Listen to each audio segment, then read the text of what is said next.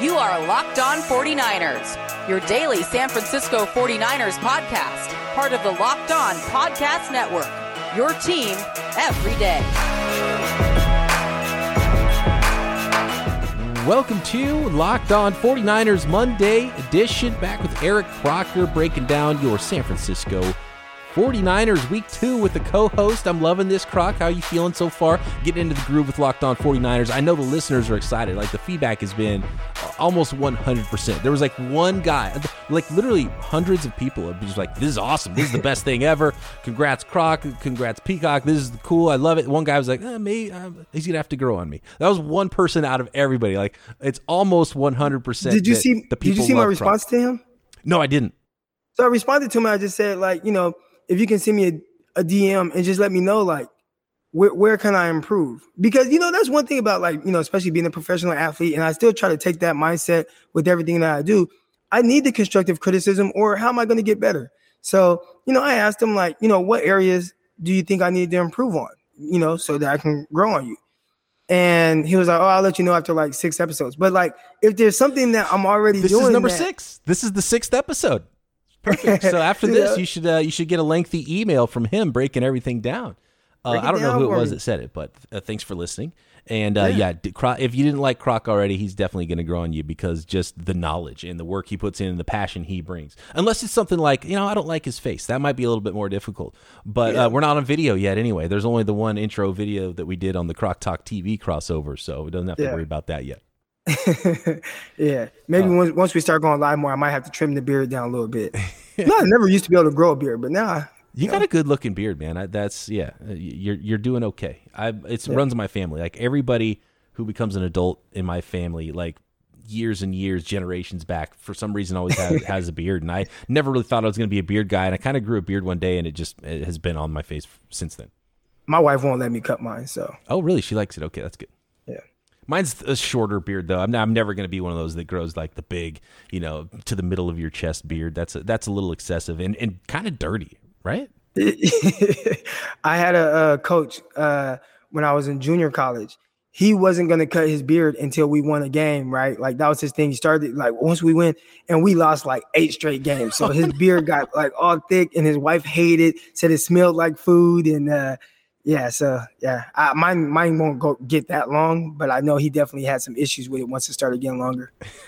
uh, we are going to dip into the mailbag and hear from some listeners on today's show. I'm also going to play a little excerpt from last week's Peacock and Williamson. Gave everybody a chance to go hear the whole episode, and you can always go back and hear it. We had Aaron Freeman of Locked On Falcons on the program and talking about the Julio Jones saga, when it could end, what Julio's the return for Julio could be, what teams make sense, and I'll play a little bit of that talking about uh, Julio Jones and what kind of player he still is, according to a guy that has seen all of his career in Aaron Freeman, the host of Locked On Falcons. And by the way, we recorded this before the weekend because I'm going to be out of town. I'm hanging out with one of my good buddies who's uh, had a birthday, and we are going to hang out in Lake Tahoe. So if Julio Jones already got traded like Sunday night and we're not talking about it, then then that is why. But Croc, I don't think we were too far off with our second rounder, then maybe a, a future conditional type of a fourth. Uh, it's sounding like that that could be the type of deal that gets it done. So I think we were right on with that.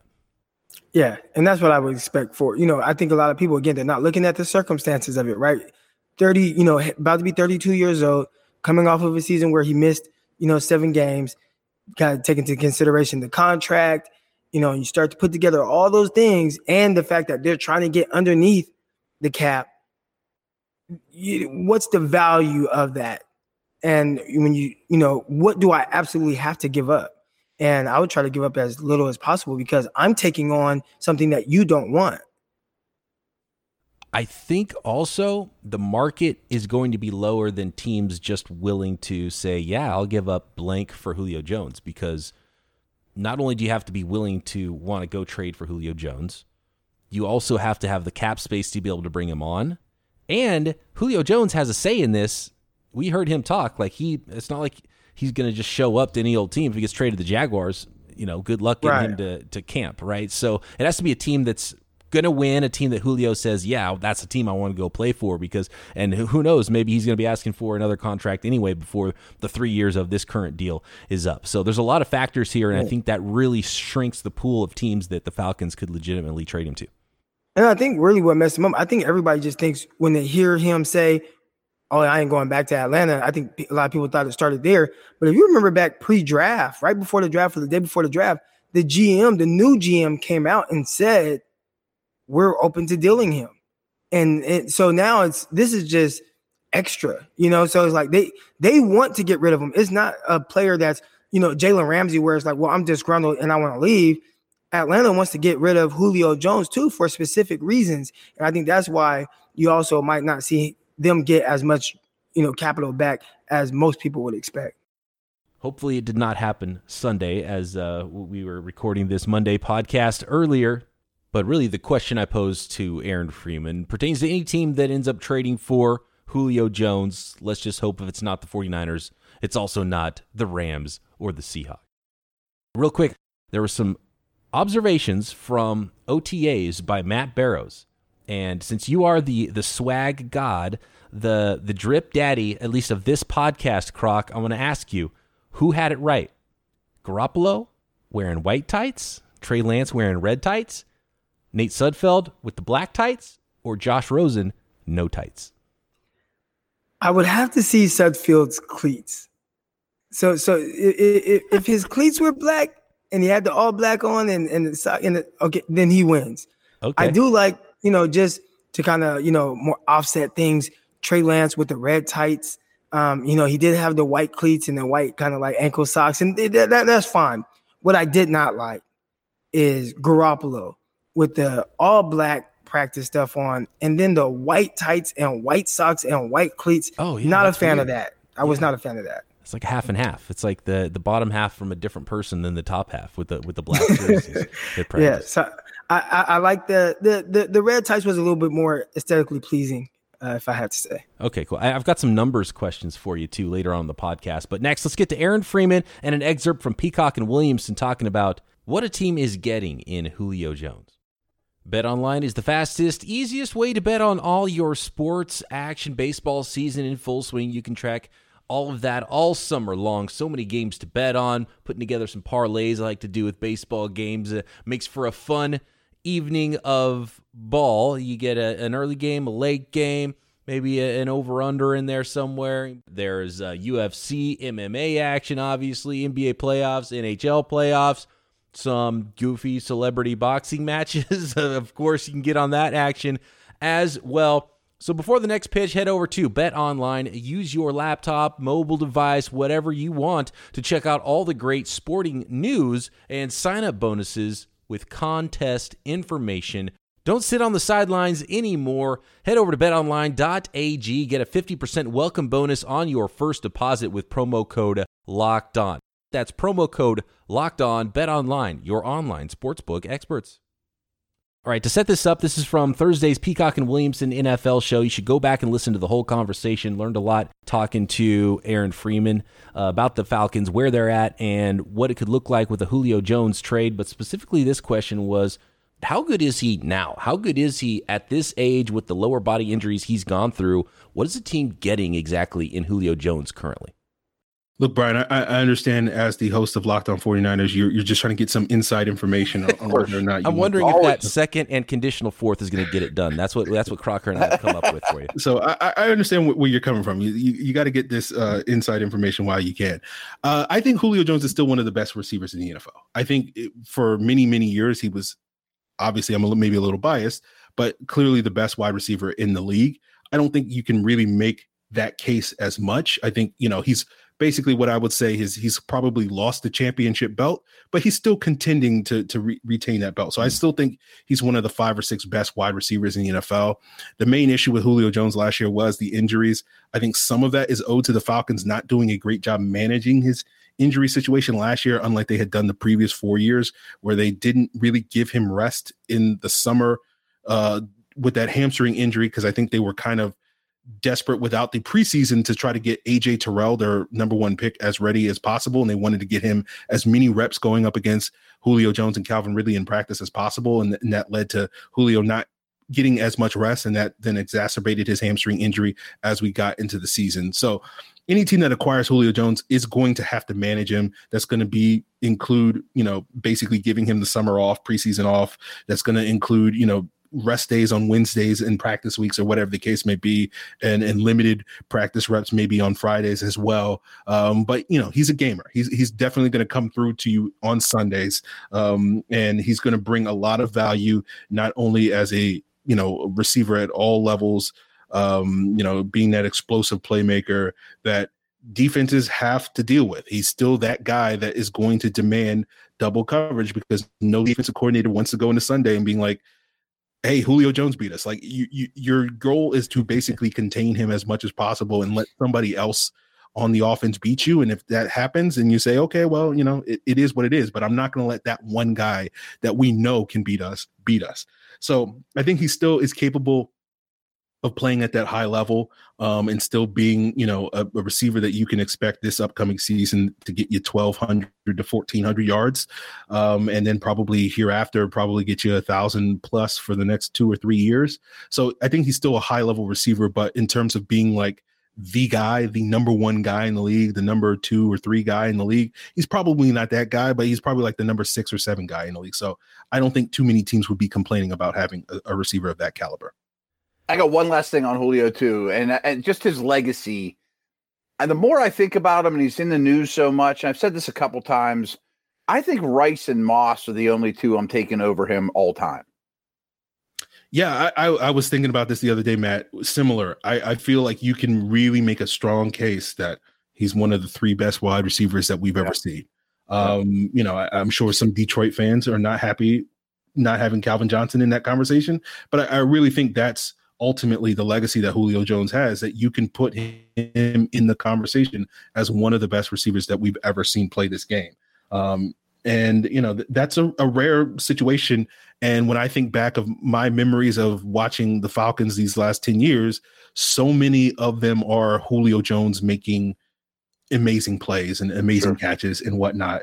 And so it's hard on a personal level having had so much of your time watching this football team tied to this one player that now you're faced with the sort of existential crisis of not having that opportunity anymore. And I knew this day was coming, but I did not expect this day to happen in 2021. I still thought I had like maybe six or more months to have to prepare for that day to happen. And it's easier a pill to swallow uh, if you if you kind of go into the season knowing okay this might be Julio's last dance here in Atlanta, and so I, I, can make peace with that. But now knowing that we may not get that opportunity um, is is been a tough pill to swallow, and it's, it's going to take me time uh, to to really wrap my head around that. Hey, well, Moss finished his career in a 49ers uniform, so I guess we could see Julio do that too. It wouldn't be the worst thing. And then uh, all three of the greatest all time would have worn that uniform as they should. And hey, Julio didn't have a bad run under Kyle Shanahan as an offensive coordinator for a couple years there in 2015 and 2016 either. Yeah, you look it, if we're talking about good places for Julio to show up, uh, to, and where he would be in good hands, I think San Francisco is, is near the top of that list for obvious reasons. Uh, I don't necessarily want to do favors for the 49ers and Kyle Shanahan at, at this point in time, but um, you know, if if it that's the case, you know, I will be happy for Julio, but not so happy for the Falcons. Okay, so there's a lot to take away from just that one excerpt and, and so much more that Aaron talks about in that episode of Peacock and Williams, Williamson NFL show. Go find it wherever you find your podcasts. One big one that I know 49ers fans listening to this show are just chomping at the bit to say, and it's not including Terrell Owens. So I, I know that Terrell belongs in that conversation as well. Rice, Moss, Owens, to me right now is one, two, three, Megatron four. Where's Julio? Is he five? Could he be in that top three as as Matt and Aaron were talking about? But the other, I mean, there's there's more, but also the anguish. It's like this is a superstar Hall of, Hall of Fame caliber player that is a, that Falcons fans love, and like they don't love giving up on this guy. That that part of it you could really tell in Aaron Freeman's voice. He's like, oh yeah, I guess I got to prepare that this is actually going to happen. I think that's the toughest part, right? Like if you if ex- expected to happen, like and you know, like you said, like we have a chance to kind of accept it and know like this is the last time we'll get to see him, you know, okay, we can make peace with that. But for it all to just all of a sudden you find out right before the draft, right before the draft that they're open to getting rid of him to clear up cap space at that, and now you have to do away with probably the best player in your franchise's history. That's that's pretty tough. Hey, still only 32 years old. I mean, we saw Rice for 10 more years in the NFL when he was 32. And we didn't see much of Randy Moss, though, which is sort of the thing. It's like, okay, that's why I asked him, I like, you know, what exactly are you getting? How bad were these injuries? Because Randy Moss was starting to get pretty washed when he was 32 years old. Megatron had already retired at this point in his career. Jerry Rice played for 10 more years. Owens played for a long time in the NFL. Owens looks like he'd go out there and play right now. So there's a there's a big gap in what you could still get rest of career for Julio Jones, but how great he has been and, and how good he still is when he's on the field and yards per route run ranked in the top three, I think, in the NFL, even last year with some of his injuries. And when you hear Aaron Freeman talk about well, 12 to 1400 yards this year, maybe a thousand yards next year and the year after that. Giving up a second round pick plus, I mean, it's hard to say no to that if you're a 49ers fan, right? Well, I think especially if you're the 49ers, you know what you're getting with him. You know, the biggest issue with Aiyuk and Deebo is not that they're not talented or that they're not good, but you still don't know what you're getting. You know, 49ers haven't had a thousand yard receiver since Anquan Boldin, right? Uh yeah. Wait, yeah, yeah. And this is Anquan like Boldin. rich man's version of what you were getting with Anquan Boldin too, because he's still got a lot more athleticism than Anquan Boldin had at the time. And remember, remember when Anquan Boldin got traded? I think I saw this stat on Twitter recently. He was like 33 years old when he got traded to the 49ers and had multiple thousand yard seasons. I think Julio is still more physically gifted than Anquan Boldin Mhm. ever was. Like he's still able to move and play at a really high level. So, you know, now you have to give up more for that, right? Because the 49ers got Anquan Boldin for a sixth round pick. Yeah. but uh, you know, just in the sense of like what you're getting from Julio, you know exactly what it is, and he is your wide receiver one, and that allows Deebo and Aiyuk to kind of find themselves, just like Ridley has been able to do with Atlanta. Like Ridley has kind of turned into a guy where it's like, okay, I can be this guy. I don't have to be the guy right now. I can learn to play off of Julio and learn from him, and then when the time comes, Julio's gone. Now Ridley is ready to take over as that wide receiver guy, that wide receiver one guy um, I think Julio can make that transition a little bit smoother for the receivers the 49ers already have in house. Yeah, I think uh, looking at Anquan and how his career ended, he ended up playing four more years, three for the Niners, showed up in, in his age 33 season in 2013, then played one more year with Detroit at age 36 in 2016, but had those back to back thousand yard seasons. And yeah, Julio's still bigger and faster than Anquan Boldin, as much of a, a beast as Anquan Boldin was. I remember stories of Boldin his rookie year, because remember he, ended, he was a quarterback at first at Florida State, then became a wide receiver. And was was hugely productive as a wide receiver for Florida State, but you know ran like a four seven. He ran like Yeah. a really bad forty time at the combine, and I remember uh, there was a scout or a GM, I can't remember who it was that said that they were on the field when Anquan Boldin was running his forty, whether it was at the combine or at his pro day. He said he literally thought it was a horse. It was the loudest he'd ever heard somebody run. He could hear his feet against the ground. Like he like the power that Anquan Boldin brought with him is something just completely different. Like he's just a different dude. But Julio, and that's part of why I think he's had some foot injuries and some lower body injuries. Deebo does the same thing is they bring a lot of just uh power with their stride and with their with their body. They're they're explosive, but they're big and powerful on top of it. So there is some correlations there with those guys. Yeah, and Julio, very powerful guy, and you know we we know what a few years ago he had that Jones fracture. Fracture. Julio is a guy who gets tagged with all these injuries, but he not really hurt. a whole. I mean, like he plays. Yeah, but he plays maybe through he's a lot banged of. up. Yeah, he's played through a lot of pain. I know as a fantasy football guy, and I've had Julio Jones, and it's like there's like there's game a lot of game time decisions, and doesn't practice all week. And then there's been some games where he's going to play, and then he kind of just doesn't really play that game, or he's not quite the same Julio, but he was in the lineup and, and played through some stuff. By the way, Jones fracture, how do you not see that coming? It's named after him. right. And yeah, I mean that that's something that you know usually takes guys you know a little while to kind of recover from. But you know Trent Taylor he he missed a whole year because of that injury with all his setbacks he had with the infections and stuff like that. Julio and I've gotten this tweet, you know, in, in response to him. Everybody again, they, they they point to the the injuries and stuff, but when you look at the numbers and the, and the amount of games played and, and missed, you know, is eight games over the last three years, and seven were last season. So it's not a guy that misses a ton of games. He's playing a whole lot. He's extremely productive outside of just last year. If you know, now are there injuries going to start to happen more because he's older? That's the question you're going to have to ask yourself. And mm-hmm. are you willing to kind of gamble with that? But I'd say for somebody who has relatively been healthy enough to play and has been extremely productive, I'd, I'd, I'd gamble on that one. Yeah. Uh, he, he started 16, 14, 16, 16, 15 games over a five year stretch before last year only playing nine and even, hamstring. Even in the games where he, I mean, the seasons where he, you know, had 14, he played 14 games. What's his yardage? What's his production? I'm glad you asked because the he had 14 he played 14 games in 2016, the year that the Falcons went to the Super Bowl with offensive coordinator Kyle Shanahan. That was his second year. He played 2 years with Shanahan there in Atlanta. So 2015 and 2016. That was the second year he played 14 games. He had 83 catches and 1409 yards and 6 touchdowns. And year 1 with Kyle Shanahan, he had 136 receptions 1,871 yards and eight touchdowns. Uh, his his best year of his career by far, 2015, the first year with Kyle Shanahan. So you think Julio wouldn't mind coming and playing for Kyle Shanahan? I think he'd like that a little bit. I think he would too. And I remember that game uh, when the 49ers played against him in that that first year. Because remember, they were they started out hot that year, like 5 and 0, and then ended up missing the playoffs. But they played the 49ers that year. I believe 49ers won. I believe 49ers beat them that year. But Julio had a really good game, and I was like, dang, can you guys double him or stop him? Do something. he was the only guy they had. All right, here we go. This was, it was actually a low scoring game. November 8th, 2015, Falcons at 49ers. The Fal- or the Niners won 17 to 16 in that game. That was the Jim Tomsula year. Um, mm-hmm. With uh, yeah, that's a that's actually a nice job by Tomsula's defense holding the Kyle Shanahan Falcons to 16 points. So score one for Jim Tom Tomsula there, getting the victory.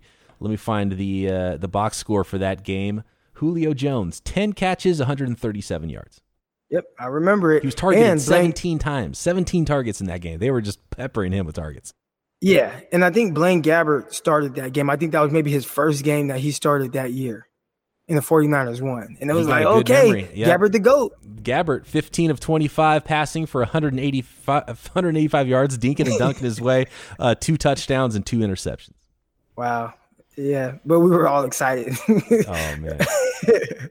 all right. Good stuff. Uh, Julio Jones, maybe he's already a member of the 49ers. By the time you hear this podcast, maybe he is on another team and they get all of his badassness. We'll see. We'll we'll see what happens. But the more we talk about it, it's like, man, you've already spent all those first rounders. Like, what's another second rounder? Like normally I wouldn't be into trading away all these picks, and I, it's I don't think it's the way you build things long term. But go win a dang ring, right? Go go win a ring, and like I said, hopefully you can recoup that capital by trading Jimmy Garoppolo. Mm-hmm. You know, if he has a good year, Jimmy Garoppolo has a good year, he's going to have a good amount of value. I think he will. He, will be tradable for sure. And who knows, maybe even a midseason deal. Maybe it's a midseason deal where the Niners trade away Jimmy and bring Julio at the same time. Maybe Julio does start the season with the Falcons and they don't trade him until their season goes in the tank. Or it's another receiver. We saw it with Emmanuel Sanders just a couple years ago, depending on how the 49ers season is going. Deebo and Aiyuk healthy? Do they take that next step development wise? Do you bring in a receiver? Are you comfortable maybe trading if there are offers there for Jimmy Garoppolo if Trey Lance is ready? There, there's a lot of questions and some maneuvering that could happen beyond the early part of June. More crocked on 49ers coming up. Some jersey number changes all around the league. Will the 49ers have an all single digit secondary in 2021? Got a new diet, trying to get back into shape and something that always fits into any diet I'm trying to do can give me energy throughout the day, can be a little snack, can be uh, a meal replacement if I need it to be high in protein, low in sugar. That's the key. It's what you're looking for in a healthy snack and you can find them at builtbar.com. High protein, low sugar, low calorie snack you can feel good about and taste fantastic. No skimping on flavor when it comes to built bars. They're the best tasting protein bar on the market, but they are healthy too, which is exactly what I have a feeling you're looking for And if you're not sure exactly which flavor to try, or you haven't tried them all and you just want more flavors, build yourself a box of Built Bars or maybe find one of their limited edition flavors that can pop up at any time. Many bars have only 130 calories, 17 grams of protein, only 4 grams of sugar, and only 4 grams of net carbs, even good for a keto diet.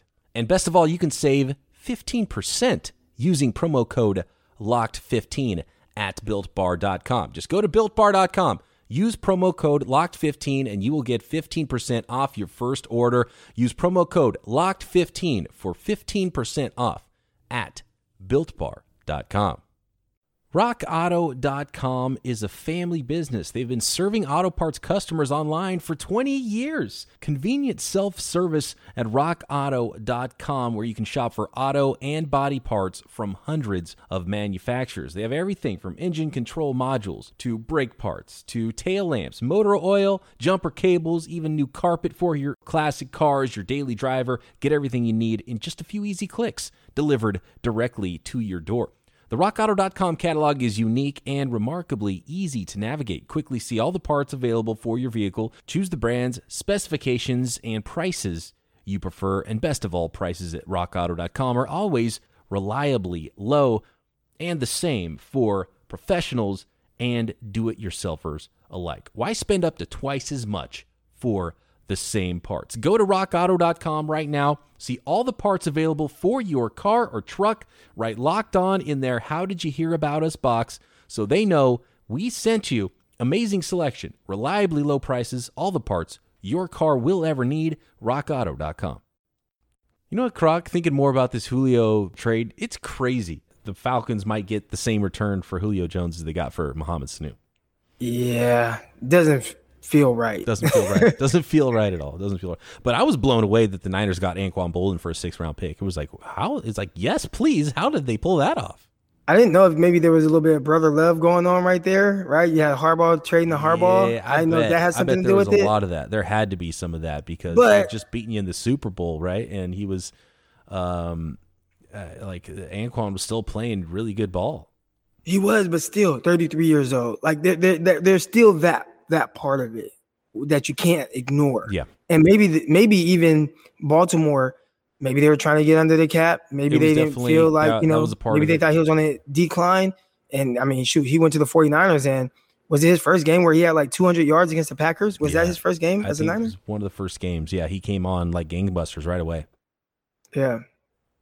What do you think, Kwaski T? He said on Twitter, Jaquiski Tartt, time to make a push for number six. He's talking about a sixth Lombardi trophy. Is he talking about changing his jersey number to six? What about all single digits for the 49ers starting cornerback unit? We already had Verrett go to number two. We had Emmanuel Moseley go to number four, right? Uh, who else? I think uh, I think K1's number one now, right? J- Jimmy Ward. Oh, Jimmy Ward's number one. What did K1? Did K1 change his number? Nah, I think. Well, you know, I don't even know if he talks, so he probably didn't even go in there to open his mouth to change his number. you know, they call him Shark. Shark, Have you seen yeah. him do his little? That's why he does this. Yeah, we got a Like, shark and a hyena on defense now. Yeah, he got a shark and a hyena. So um, I think he's just a quiet, moving guy. I don't know if he even went in there and was like, I want to trade my number, change my number. But Jimmy Ward, him and Deebo Samuel went in into the office, and they both were kind of trying to jockey for, to get the number one. And Jimmy Ward won that. Maybe he got that with you know a little bit of seniority right there. Yeah, I think seniority. Plus, he has more money to buy all his old jerseys because there's probably a lot of Deebo Samuel 19 jerseys on racks that he would have to buy back right now. I, I would assume, and no disrespect towards Jimmy Ward, but I would assume there's probably more printed Deebo Samuel jerseys than Jimmy Ward jerseys. Yeah, just by just by the nature of a younger player that's a wide receiver rather than a, a safety. Yeah.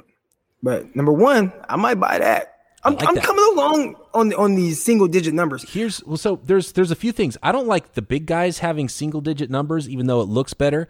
I saw from the Cardinals Isaiah Simmons, their first round pick last year. He was wearing like 48. That looked bad. He looked really bad last year uh, on the field. His number didn't work. I think he's changing to number six. I think that's a really good move on his part.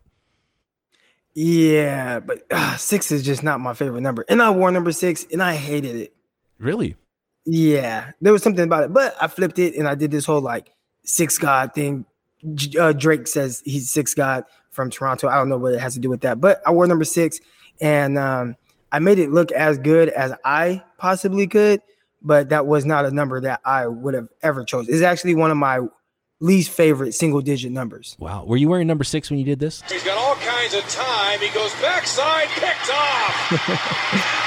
I was wearing number two. Crocker, always around the football at that time, made a great catch. Yeah, I, I was wearing number two at that time, and I loved wearing number two. You didn't take it back to the house because that's what's like. You're gonna you're gonna return it for a touchdown. That's where you get the number six, right? Because it's pick six. I, I would like pick that number six. if that's your thing. I almost, but man, like this receiver came out of nowhere. I'm like, dude, why are you Carter, my guy Carter? Um, and I'm still in communication with him, but I'm like, why are you trying so hard? Like, let me run to the end zone, dude. Like, I, I thought I was free. Uh, you thought you, were know, gonna house but- it. Oh man. Why are you hustling so much, man? What was the biggest difference in in arena getting used to that style of play? oh man, I mean, just kind of the, the angles and the timing of everything is just way different. So there was a, I mean, I had to go through multiple transitions, right? I, I came from the outdoor game to working on a totally different game where you know I played my last college football game in what November, early December, and then I turn around and in March I'm playing in the professional league, and there was and it's an 18 game regular season, you know, and um, you know I had to get ready for that. The angles were definitely more different because the, the quarterbacks everything was based off timing, so a lot of times they would kind of float balls to a certain spot. I had to get used to that instead of everything just being on a you know driving everything on a line. Um, guarding receivers in high motion, your pedal has to be a lot different.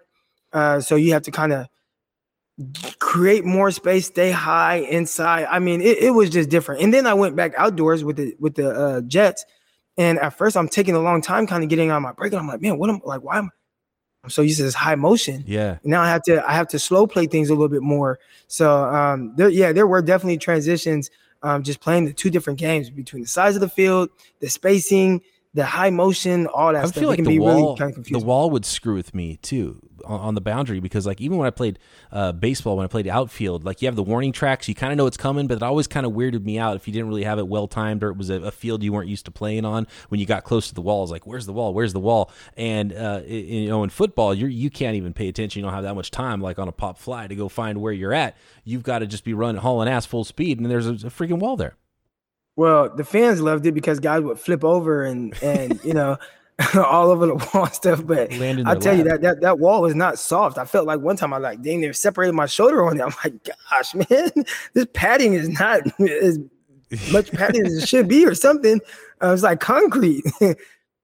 I promised that we would get to the mailbag, so I'm going to ask one question here to finish it off because we're out of time. This one from Aaron. He said, uh, "Is this where I'm supposed to ask questions for the podcast?" Yes, it is. He tagged me on Twitter at BD Peacock. You can find Croc at Eric underscore Crocker. He said, uh, "Where are the Kap comps to Trey? Is his name still a no-no? Do you avoid talking about him? No, don't avoid talking about Kap. And I've heard a lot of people put Kap out there for a comp for Trey. And aside from being tall and fast with a strong arm, and that's you know there's some similarities there. Uh, I don't think they play similar at all. And correct me if I'm wrong here, Kap or uh, Croc, but Kap has a better fastball, stronger arm, but less touch. It comes out differently, longer release um, for Kap, and similarly longer legs. I think top speed's better, but a much different runner because for Kap is like getting getting out to the edge and then just run straight. For Trey Lance is a runner. He's like good inside and has good feet and, and vision and runs like almost like more of a true running back and, and plays a little bit more like Cam Newton inside running the football on some on some more power type runs. So they're both tall and fast and have strong arms, but they still play extremely different. So I don't like the comp Yeah. to Kap at all. Nah, I, I I don't like it either. I, I would say Kap had probably more high end traits in the sense of his arm strength and his straight line speed. Um, that was like elite. I think uh, Kap was a little bit more tightly wound.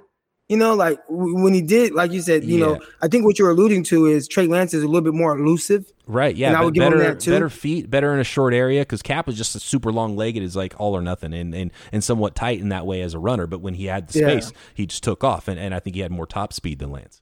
And, and, and I think Trey Lance is a little bit more of a natural thrower. It just looks more natural the way he throws it. Where where Colin Kaepernick was just like a kind of like a slingshot or something. Like his arm just goes up Yeah. and just goes forward. It was like and a pitcher. throws it he really hard. really long pitching delivery, and that's why I call it a fastball because he threw the ball really straight, and he had a stronger arm, but much less touch. So for Trey Yeah. Lance, he had better feet, both as a runner and I think in the pocket. Uh, more compact release, throwing the football, more natural quarterback looking release for Trey Lance, and he and he throws with more touch too. So uh, yeah. Yeah. it's it's very different, and I think the the short area stuff is just so much better for Trey Lance, which is why he probably has a little bit more of a high upside in operating uh, from the pocket than than maybe Kaepernick did. Yeah. And I think just the way they they play, it just looks a little bit more smoother. And I think Mm-hmm. Colin Kaepernick probably had a little bit, he was probably a little bit more raw as just a pure quarterback. And you were definitely gambling more on traits. I actually put out the question last night on Twitter. I was like, hey, you know, if if Colin Kaepernick were to come out in today's game, where would he get drafted? And there were a lot of people that were saying top 10, top five. And I think so because I think now more so than ever, his style of play and kind of what he was and how people kind of view it now, I think they're a little more, they're a little higher on it. Even if it doesn't look great, I think people are kind of willing, little bit more willing to work with the physical tools. So you look at a guy like Josh Allen, and I think that's a good comp where, you know, maybe not the purest of, you know, the accuracy and things he needed to work on, but it's like, hey, we got this, you know, big, strong arm, athletic quarterback. And I think Garoppolo, I mean, excuse me, Garoppolo, uh, Kaepernick was maybe even a little bit more higher in upside speed, big cannon of an arm. Maybe their arm strength is similar, but uh, Kaepernick had some high end traits, but it just looked a little weird. It always looked a little weird to me. Yeah, it, it, it looks different. He was a unique player, just the the style of play he had. And remember, he came out of the pistol offense in Nevada, and nobody really ran that at all in the NFL. Now there's a ton of pistol concepts in the NFL, so that would be ton uh, much easier. But he still, because of his traits, went high in the second round. Like he went pretty high, Right. so he would absolutely jump into the first round. I think now, how high in the first round, I don't know. If you put him in, let's say if you put rookie Kaepernick, and he did all the same stuff in college, you put him in the draft in Remember, he was a 10,000 10,000 yard passer, Yeah. 4,000 yard rusher. if you put him in the in the draft in the last couple of years, I think he would go somewhere after Justin Fields and before Jordan Love. Yeah, I can see that. But a lot of times, I feel know, like with quarterbacks, there's like no middle 20s. ground. It's like you're either really high or you're really late in the first round. Yeah, that's true. Uh, where where Jordan Love went is an odd place. Not many quarterbacks go there. His yeah, between him and uh, him and Lamar Jackson. yeah, and Lamar Jackson was about to fall out of the first round too until a team went up and, and swooped him. Right. the Ravens. So yeah, I think we're we're seeing eye to eye there on the Kap eval and the Trey Lance eval. Yep. I like Trey Lance. Like what I'm hearing too out of camp. You know, I would I would suggest everybody just kind of understand, you know, this is a rookie.